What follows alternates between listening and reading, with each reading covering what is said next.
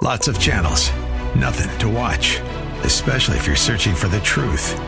It's time to interrupt your regularly scheduled programs with something actually worth watching. Salem News Channel. Straightforward, unfiltered, with in depth insight and analysis from the greatest collection of conservative minds like Hugh Hewitt, Mike Gallagher, Sebastian Gorka, and more. Find truth. Watch 24 7 on SNC.TV and on Local Now, Channel 525. Today on Cornerstone Connection with Pastor Gary Hamrick. Real love is calling, listen, truth opens up your eyes. Mercy is waiting for you with every sunrise. As Jeremiah writes, Yet this I call to mind, and therefore I have what? Hope. Because of the Lord's great love, we are not consumed, for his compassions never fail. They are new every morning. Great is your faithfulness. Great is your faithfulness, God. Your love and your mercy and your compassions. They're new every morning. This is Cornerstone Connection, the radio ministry of Pastor Gary Hamrick of Cornerstone Chapel in Leesburg, Virginia. Pastor Gary is teaching through Lamentations. As Christians, we serve a God that calls us to live righteous lives. In Lamentations, you see from the reading that a life that is not right with God is distressed, tormented, and with no joy. Today, Pastor Gary will take you further into Lamentations to show you that despite what sins you may fall into, throughout the day and how far you let yourself stray from God, He promises to forgive you and welcome you back. Every single morning, His mercy and grace to us is new and waiting for us to accept it.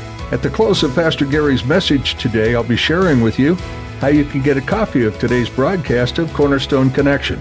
Subscribe to the podcast or get in touch with us. But for now, let's join Pastor Gary in the book of Lamentations, chapter 1 as he continues his message, every morning is another chance. Hope is an open jump in and you'll find the cornerstones, your connection, run towards your new life. Thank you, Lord, for your love for us. And thank you, Lord, for your mercies that are new every morning. Your compassions, they fail not. Great is your faithfulness. We pray, Lord, that we would have eyes to see and a heart that would receive what you would say to us today through the pages of this ancient book. Lord, thank you for your love for us, and thank you for how you died for us, and thank you how you are so compassionate and merciful toward us. May we learn of it today, Lord, or may we be reminded of it as we study through this book today. And we're grateful in Jesus' name. And everybody said, Amen. Jewish people today will read the book of Lamentations on what is called on the Jewish calendar the ninth of Av. The month of Av corresponds to our month of August. The reason they read Lamentations on the ninth of Av is because that's the day when the Babylonians came and destroyed Jerusalem in 586 BC, and so the Jewish people never want to forget. And in memoriam to the people and the events of that day, they will read Lamentations, the whole book, only five chapters, on the ninth of Av. But in a Jewish Bible, it is not called Lamentations. In a Jewish Bible, this book is called Echa. And Echa translates how. One single word, how. If you translate the name of this book in a Jewish Bible, it just simply says how, Echa. And the reason why the Jewish people named this book Echa, or how, is because chapters 1, 2, and 4 all begin with that word. If you look at your Bible, do a quick survey with me. Chapter 1, verse 1 here of Lamentations. How? First word of the first verse of the first chapter. How deserted lies the city once so full of people. How like a widow is she who once was great among the nations. Look at chapter 2, verse 1. How the Lord has covered the daughter of Zion with the cloud of his anger. And then chapter 4, verses 1 and 2. How the gold has lost its luster, the fine gold become dull. The sacred gems are scattered at the head of every street. How the precious sons of Zion once worth their weight in gold, are now considered as pots of clay, the work of a potter's hands. And so the word that hangs over the book of Lamentations is how, echa. And it's not a word that begs a question, it's a word that makes an observation. Uh, Jeremiah is making the observation with the word how, basically saying how terrible things have gotten for the Jewish people. How the splendor of the city has vanished. How the strength of the nation has crumbled. How even the sanity of the people has evaporated. You remember when we were studying through the book of Jeremiah, and again, this is a companion book to Jeremiah. It's basically an epilogue to the book of Jeremiah. But you remember when we were back in Jeremiah that we talked about how the Babylonians engaged in a common ancient warfare called siege warfare, which was basically when an army came against a fortified city, the army attacking that fortified city would encamp around it and then just wait to see who could withstand the longest before you ran out of food and water. And within the city of Jerusalem, they had a supply of water thanks to King Hezekiah, who brought the Gihon spring into the city underneath the walls. But food supply was limited. The book of Jeremiah, chapter 39, tells us that the siege went on with the Babylonians for 18 months, hemming in the Jewish people within the city of Jerusalem. So again, the only way that you would win in siege warfare is who could withstand the longest, had the greatest food supply. If you had the greatest food supply inside the city, then eventually the army, if they, as they ran out of supplies, the attacking army, they would just leave. They'd give up. But on the other end, if within the city, because food supplies and shipments and any kind of inventory would not be replenished because the attacking army has cut off all supplies coming into the city, if you ran out of food, you'd give up and surrender. That was siege warfare. Jeremiah 39 says that for 18 months, the Babylonians held the Jewish people as prisoners within their own city until they ran out of food. And then the people of Jerusalem do the unthinkable. And Jeremiah records it in chapter 4, verse 10. Look in your Bibles at chapter 4, verse 10. After 18 long months and the food supply now depleted, Lamentations 4, verse 10 gives us a picture of just how low the conditions had sunk. Lamentations 4:10 says with their own hands compassionate women have cooked their own children, who became their food when my people were destroyed. It's a terrible image, but we need to understand the environment, the situation, the circumstances surrounding all of this. You get the idea of why the Jews named this book How, because it's about how terrible and how unimaginable things got for the Jewish people when the Babylonians besieged Jerusalem. And the sad truth is, it didn't have to get this bad. If the Babylonians had heeded the warnings of Jeremiah and the other prophets, they would have been spared all of this devastation, all of this destruction. But in rebellion against God, the Jewish people decided we like our idols, we like our lives without God, and so they continued to live this way year after year after year until eventually it caught up with them. And so, in addition to the word how, we need to ask the question with the word why. Why did this happen? And there's no mystery to this. The answer to why all this happened, all this terrible devastation and destruction, is because, again, the Jewish people brought it on themselves as a result of their sin, their disobedience to God. It's given to us over and over again through this short little letter. You don't need to turn there, but I'll quote Lamentations 1:5. The Lord has brought her grief because of her many sins. Lamentations 1:22. You have dealt with me because of all my sins. Lamentations 3:39. Why should any living man complain when punished for his sins? Friends, we need to understand there are consequences from sin sometimes devastating consequences. And Lamentations is a book that serves to be a reminder for us that sin carries with it a heavy weight, a heavy weight of sorrow and grief and shame and misery. Oh, it may not be immediate. It wasn't immediate with the Jewish people. They managed to get away with their sin for 40 long years while they continued to turn a deaf ear to Jeremiah. For 40 years, he kept preaching to them, warning to them telling them what was going to happen if they didn't turn. And so Immediately, they didn't experience the misery and the devastation and the heavy consequences and the sorrow, but eventually, which is true for all of us, all of us will eventually experience the devastation of our sin if we don't get right with God. That's what this book should remind us about. Eventually, the consequences of sin catch up with us. We may not experience it at the moment, but eventually, it always catches up with us. This is Galatians 6 7. Do not be deceived. God cannot be mocked. Whatever a man sows, that shall he also reap. We will end up feeling and experiencing some measure of consequence for our sins if we don't turn to God.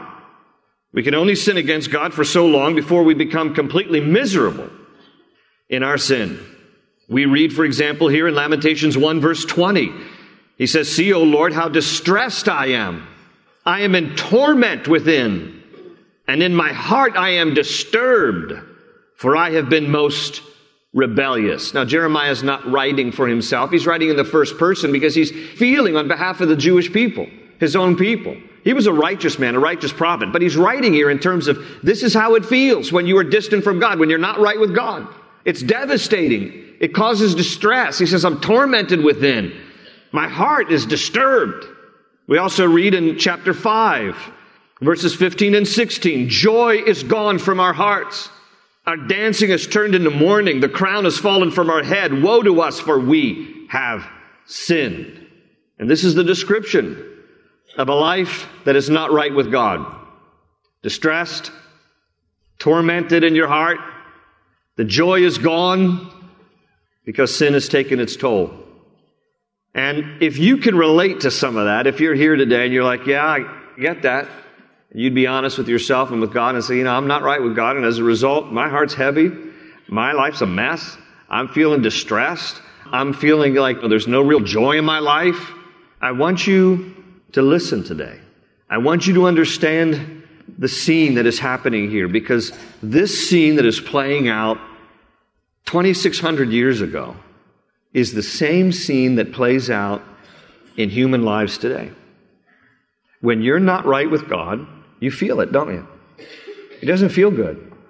And yet, in the middle of all of this, and you should go home and read if you really want some heaviness, you can go home and read all five chapters to really get the idea of just the weight of this, the sorrow, the devastation, the destruction, because in the middle of all of that is chapter 3, where there's this insertion intentionally to remind us about God's compassion, love, mercy, and faithfulness. Go back to chapter 3. Because I want you to notice right in the middle of this book, I mean exactly in the middle, there's two chapters and a half in front of it, two chapters and a half behind it. You have here in chapter 3 of Lamentation from verses 19 through 24, you have right in the middle of this misery, this message of hope. Now, Jeremiah first describes how bitter life is without God before he gets to the hopeful part. So don't check out. We're going to get to the hopeful part, but I first need you to see verses 19 and 20 with me. So in chapter 3, verses 19 and 20, this is what he writes. I remember my affliction and my wandering, the bitterness and the gall. I well remember them and my soul is downcast within me. Now, again, it's not that Jeremiah is sinning. He's a prophet who's righteous. But he writes in the first person for those who are not right with God and who feel the misery of their situation. And one of the first things he says here in verse 19, he says, I remember my affliction and my wandering. I remember my affliction and my wandering. When you're not right with God, you feel afflicted in your soul, don't you? There's this affliction that you can just feel down deep, like something's not right, like you feel ill. And he adds there, I remember my affliction and my wandering. It's very interesting. You can start to feel like you're just wandering aimlessly without direction or purpose when you're distant from God. When you're not right with God, just everything is off kilter and you don't even feel like you have direction and clarity and like you're just wandering. And people who are very successful without Christ can describe their lives this way too. I remember reading once a quote from Simon Cowell, who's well known for American Idol, X Factor, record executive, television producer worth a few hundred millions of dollars, and makes no profession of faith in Christ. And I lifted this quote. He said one time, quote, I get very dark moods for no reason. I'm just a wandering asteroid. Listen to that language. I'm just a wandering asteroid without a home. I get to points in my life where I sometimes think I'm never going to be happy, end quote. This is a life that is distant from God. I remember my affliction and my wandering. And then he also says there in verse 19, and I remember the bitterness and the gall. These are basically two words expressing the same feeling, because gall is a plant from which is derived bitterness. And so it's bitterness upon bitterness here. He's saying that sin makes us sour because we become bitter about life, bitter about people, bitter about God. When things don't go well for us because we're distant from God, we can tend to be bitter when we live in disobedience to God. It produces this sourness in our heart. Jeremiah writes about it. I remember my bitterness and the gall. And in verse 20, he says, And my soul is downcast within me. Sin can take a person to a very dark place. It can be very gloomy and very dark when you're disobedient to God. Because the natural result of sin is guilt. And the natural result of guilt is shame. And the natural result of shame is feeling downcast and depressed. And in addition, when you start to withdraw from God because you're disobedient to Him, you can begin to feel an isolation of the soul, and great loneliness kicks in on top of the downcast discouragement, depression that you might feel. This is the nature of sin. And then here's what people typically do. Because they're in disobedience to God, instead of doing what could be the remedy to it all, getting right with God, confessing your sin, receiving His forgiveness, here's what people tend to do. They don't like feeling discouraged, downcast, or depressed, so they just start to self medicate. They just start to self medicate. A little bit of weed, a couple of drinks. It's only to unwind. It's all good. But no, in the end, it just leads to a vicious cycle of trying to numb the pain. But it never really cures the condition of why, in the first place, you feel so downcast. Because that's the nature of sin that is unrepentant. And when you don't get right with God, it becomes this heaviness, this dark place, this gloominess. And let me just say to you, if you can relate to anything I'm saying here this morning, if this describes you in the least little bit, I want you to listen very carefully to the next part of this passage, verses 21 through 23. Because Jeremiah writes, Yet this I call to mind, and therefore I have what? Hope. Because of the Lord's great love, we are not consumed, for his compassions never fail. They are new every morning. Great is your faithfulness. Great is your faithfulness, God. Your love and your mercy and your compassions. They're new every morning here. In the midst of all the affliction and wandering and bitterness and gall and a downcast soul caused by sin, Jeremiah writes here how he clings to the character of God. He appeals to the mercy of God, the love of God, the compassion of God, the faithfulness of God. And there is a God who is full of compassion, love, and mercy, who is faithful to us, and who will meet us in that darkest place where sin takes us. This is the hope right in the middle of all this gloom and doom, of all this sorrow and destruction as the result of sin. God just explodes off the pages of Lamentations chapter 3 through the pen of Jeremiah. He says, I want you to know that in the midst of all of this mess and even cannibalism and just the horror of what happens when people just take a nosedive because of sin and disobedience to God. God shows up. And in His mercy and in His compassion, He is faithful. And it's new every single morning. This is our hope.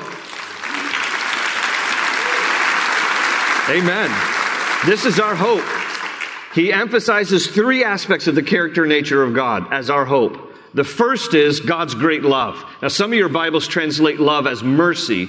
It's the Hebrew word chesed. Chesed is often translated mercy, so it can be used interchangeably. Love, mercy, kindness. That's what chesed can mean. And the first thing he notes here is God's great love for us. God is a loving, merciful God. In Psalm 103, 10 to 11, aren't you glad about this? It says, He does not treat us as our sins deserve or repay us according to our iniquities. For as high as the heavens are above the earth, so great is His love for those who fear Him. God's love is great for us. It is immeasurable for us. He is a loving, merciful God, abounding in love. And then he emphasizes here also God's great compassion. God is a compassionate God. Psalm 103 verse 8 says, The Lord is compassionate and gracious, slow to anger, abounding in love. God is a compassionate God. David, when he sinned, committing adultery with Bathsheba, then he was confronted by the prophet Nathan. After David humbled himself, he wrote Psalm 51. And one of the first things he appeals to with God is God's mercy and then God's compassion. Listen to Psalm 51 verses 1 and 2. David cries out, Have mercy on me, O God, according to your unfailing love, according to your great compassion. Blot out my transgressions, wash away all my iniquity, and cleanse me from my sins. Because of God's great love, His mercy, because of God's great compassion, this is our hope. And then Jeremiah also adds here as part of this verse, God's great faithfulness. The Bible tells us in Psalm 145 verse 13 that the Lord is faithful to all his promises and loving towards all he has made. And in Psalm 36 verse 5, it says, Your love, O Lord, reaches to the heavens, your faithfulness to the skies. In other words, David was writing there saying, God's faithfulness is immeasurable. You, it's boundless. You can't contain it. He is faithful to us in ways we don't deserve it, but He is faithful in all His ways concerning us. And then check this out. Don't miss this part of verse 23 because it's the most important part to all of this, where Jeremiah emphasizes that all these things, meaning his love, his mercy, his compassion, and faithfulness, they are new every single morning. Every single morning. When you got up today, there was a whole new, fresh batch of God's love, mercy, compassion, and faithfulness for you. Every single morning of your day. It's enough to make you want to get up every day. Because when you think about what yesterday was, well, praise God, at least tomorrow I'm going to get a new batch of His faithfulness and His love and His mercy. So I'm going to wake up in the morning thankful. Oh, David would write in Psalm 143, verse 8, let the morning bring me word of your unfailing love. Let the morning bring me word of your unfailing love. Friends, this is the character nature of our God. He is compassionate. He is merciful. He is compassionate. His compassion never fails. Great is His faithfulness. And some of you need to receive this today. Because you've been carrying around a lot of shame, a lot of guilt. Your soul is downcast. You would describe yourself perhaps similarly, that there's been a bitterness of your soul. You feel afflicted. You know you're not right with God. This is the nature of sin. But here's the good news in the midst of all of this that is extended even unto us today out of the pages of Lamentations chapter 3. God's mercy and His compassion, they never fail. Great is His faithfulness. And today is a new day for you to receive that mercy, love, and compassion from God. You say, well, Pastor Gary, you don't know what I did yesterday. You don't know what I did last year. I don't need to know. His mercies and compassion and faithfulness are new every single morning. Every single morning. You say, yeah, but I did something 20, 30 years ago nobody even knows about. It's okay. His mercies are new every single morning.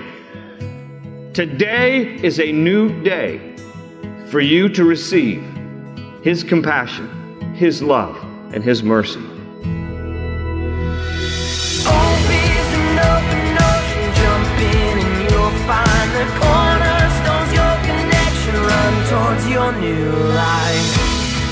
Thanks for joining Pastor Gary Hamrick for this study in the book of Lamentations. This short text offers a glimpse into the deep sorrow that comes from sin, especially when the consequences of that sin cause distress and heartache. Pastor Gary has been reminding you that there is hope, however. Sin isn't the final word in your life. There is a solution, and it's found in the love and grace of Jesus Christ. Jesus came to earth to redeem all who walked upon it, both then and now. He paid the price for sin and is offering his life in your place today, too. Are you ready to turn to Christ and have your sins forgiven? We'd like to point you to our website, cornerstoneconnection.cc. There you'll find a page under the Grow tab called How to Get to Heaven. And you'll be able to hear Pastor Gary explain the process to you step by step. We're so excited you're making this decision. We'd love to hear from you and pray for you. Give us a call at 703 771 1500. That's 703 771 1500. If you'd like to listen to Pastor Gary's teaching again or explore other messages from God's Word, just visit the Teachings tab at cornerstoneconnection.cc. You can also download our mobile app to take these lessons on the go. That's all we have time for today. Thanks for tuning in to Cornerstone Connection.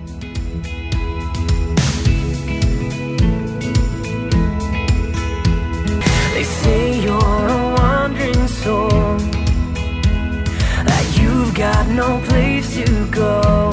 But still, you know